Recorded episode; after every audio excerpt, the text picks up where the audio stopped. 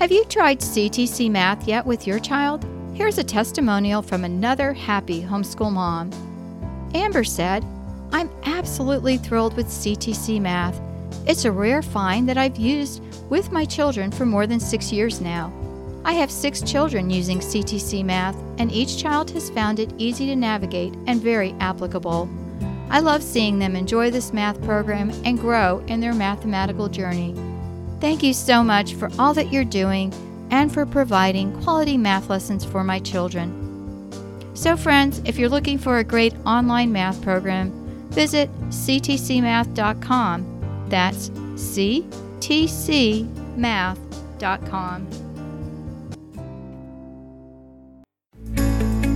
This podcast is a production of the Ultimate Christian Podcast Network. Do you want a more intimate walk with God? Are you tired of trying to hear God and hearing only silence? Each week, your host, Felice Gerwitz, is prepared to inspire you and equip you on your journey towards deepening your relationship with God. Listen, hear, and follow the Lord's will in your life, and you will be blessed.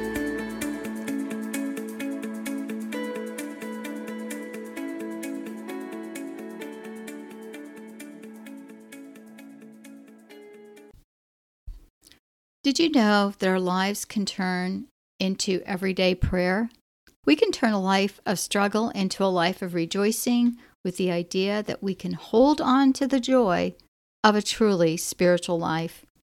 Hey everyone, and welcome. My name is Felice Gerwitz, and today I'm going to share another episode of my podcast, A Few Minutes with God. The topic today is everyday prayer and this is episode 251. And you can find today's show notes at a few minutes with God podcast.com. And I want to give a shout out to our wonderful sponsor for our network, and that is a math company for kids of all ages. Visit ctcmath.com, and this is a math curriculum that you can access from the comfort of your home with self paced lessons. This is one not to miss. Share this with a friend, and thanks to CTC Math, who is our sponsor.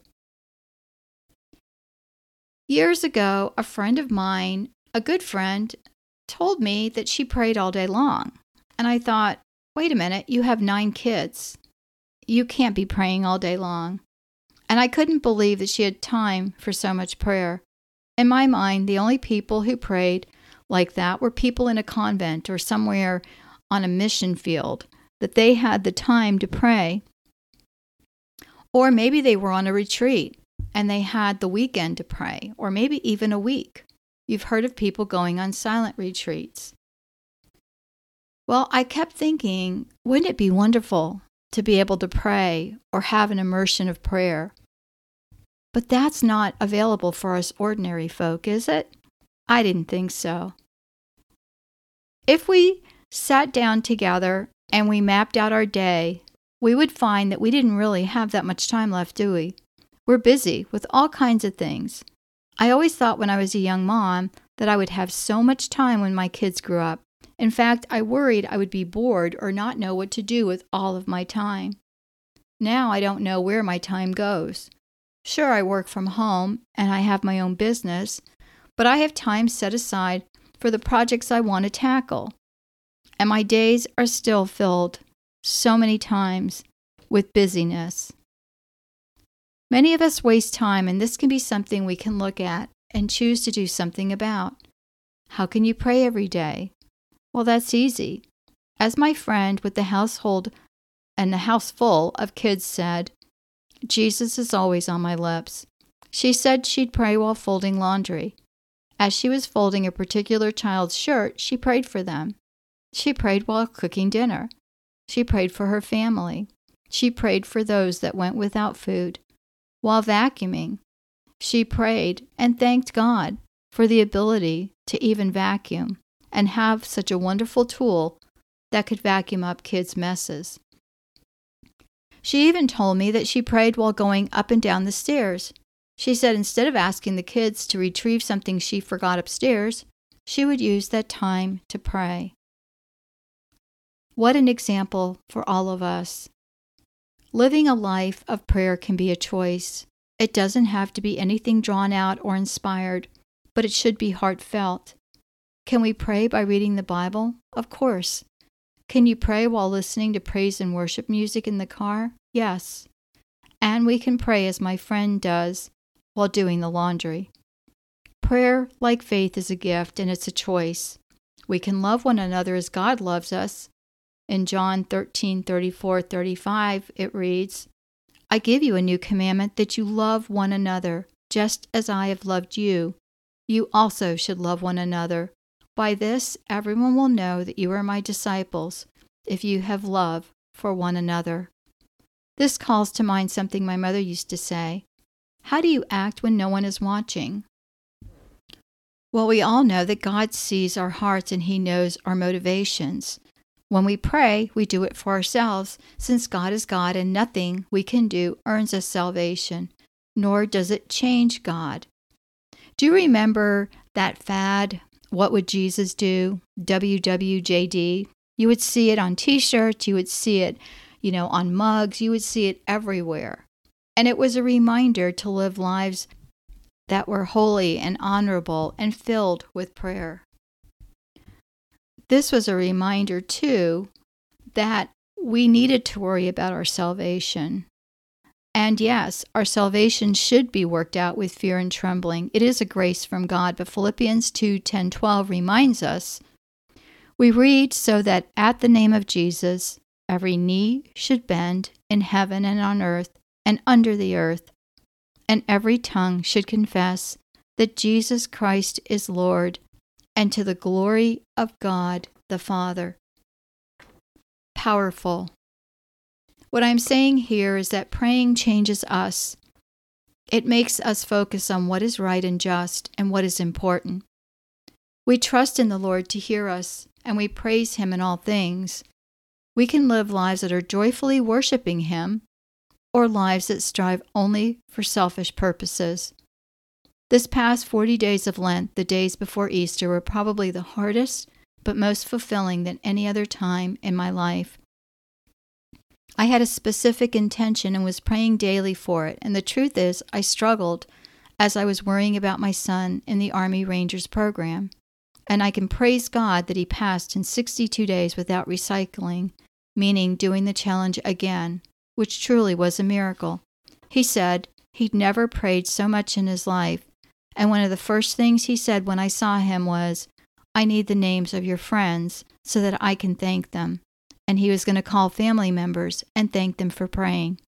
And if any of you know me and have prayed, then he sends his thanks as well.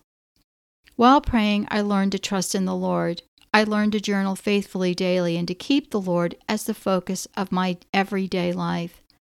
It is amazing how we can focus on what is important when there is a need, but what about in times when there's not an immediate need?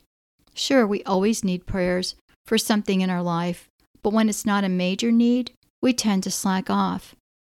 Praying daily is keeping the Lord as the focus. It's concentrating on what we can do for the Lord, not what He can do for us.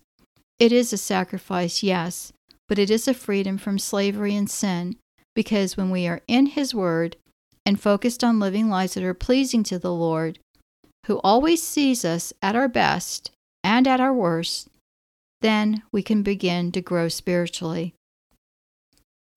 Divine light is given on us and given to us in prayer. It illuminates our minds and our hearts. Praying in our daily lives as we walk the dog or take out the trash is a sign of spiritual growth. Currently, I'm taking care of an elderly dog that we have, and that means accidents. I'm praising God for the fact that I have tiled floors and thanking Him for the blessings of the chore. Do I want to do this chore? Of course not. When we're filled with grace and the love to serve others, even an animal, it is selfless love and it gives us that example and a reminder. We can be angry and we can be annoyed, but if we turn it to praise, it thwarts the enemy who is just waiting to torment us. We are filled with grace and the love to serve others, and that is serving God. We can't do it unless we're filled up to the brim, and that means praying in the mundane and the daily struggles and joys of our life. Everyday prayer transforms a mundane life into a life of joy, and we see it in the lives of the saints. We read about Saint Therese of Lisieux, who had many life changing quotes. She was a cloistered nun, and she suffered and died at a young age. And I have some links on the show notes page at A Few Minutes with God podcast, Everyday Prayer, episode 251, if you want to take a look.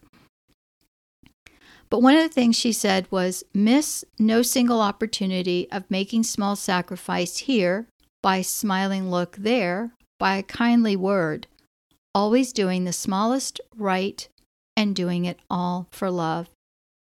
She didn't say doing it all for God, but we know that God is synonymous with love. She also said, without love, deeds, even the most brilliant, count as nothing. And she said, For me, prayer is a surge of the heart. It is a simple look turned toward heaven. It is a cry of recognition and of love, embracing both trial and joy. These are all words that we should think about and and pray about and pray for that in our lives. As you meditate on these quotes, think about the truth in her words. She was a simple nun living out her life in extreme poverty, yet her life contained riches beyond compare. How can we live our lives? Let's start with everyday prayer, and that is your challenge for this week.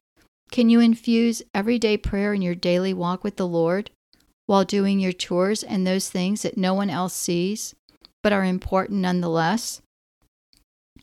In our simpleness, we will find the grace to live holy lives. Praise God, now and forever. Amen. Thanks for listening to the podcast, A Few Minutes with God. Please visit Felice on our website, afewminuteswithgod.com and your podcast page on a few minutes with God podcast.com. There you will find the show notes for today's episode. This podcast is a production of the Ultimate Christian Podcast Network.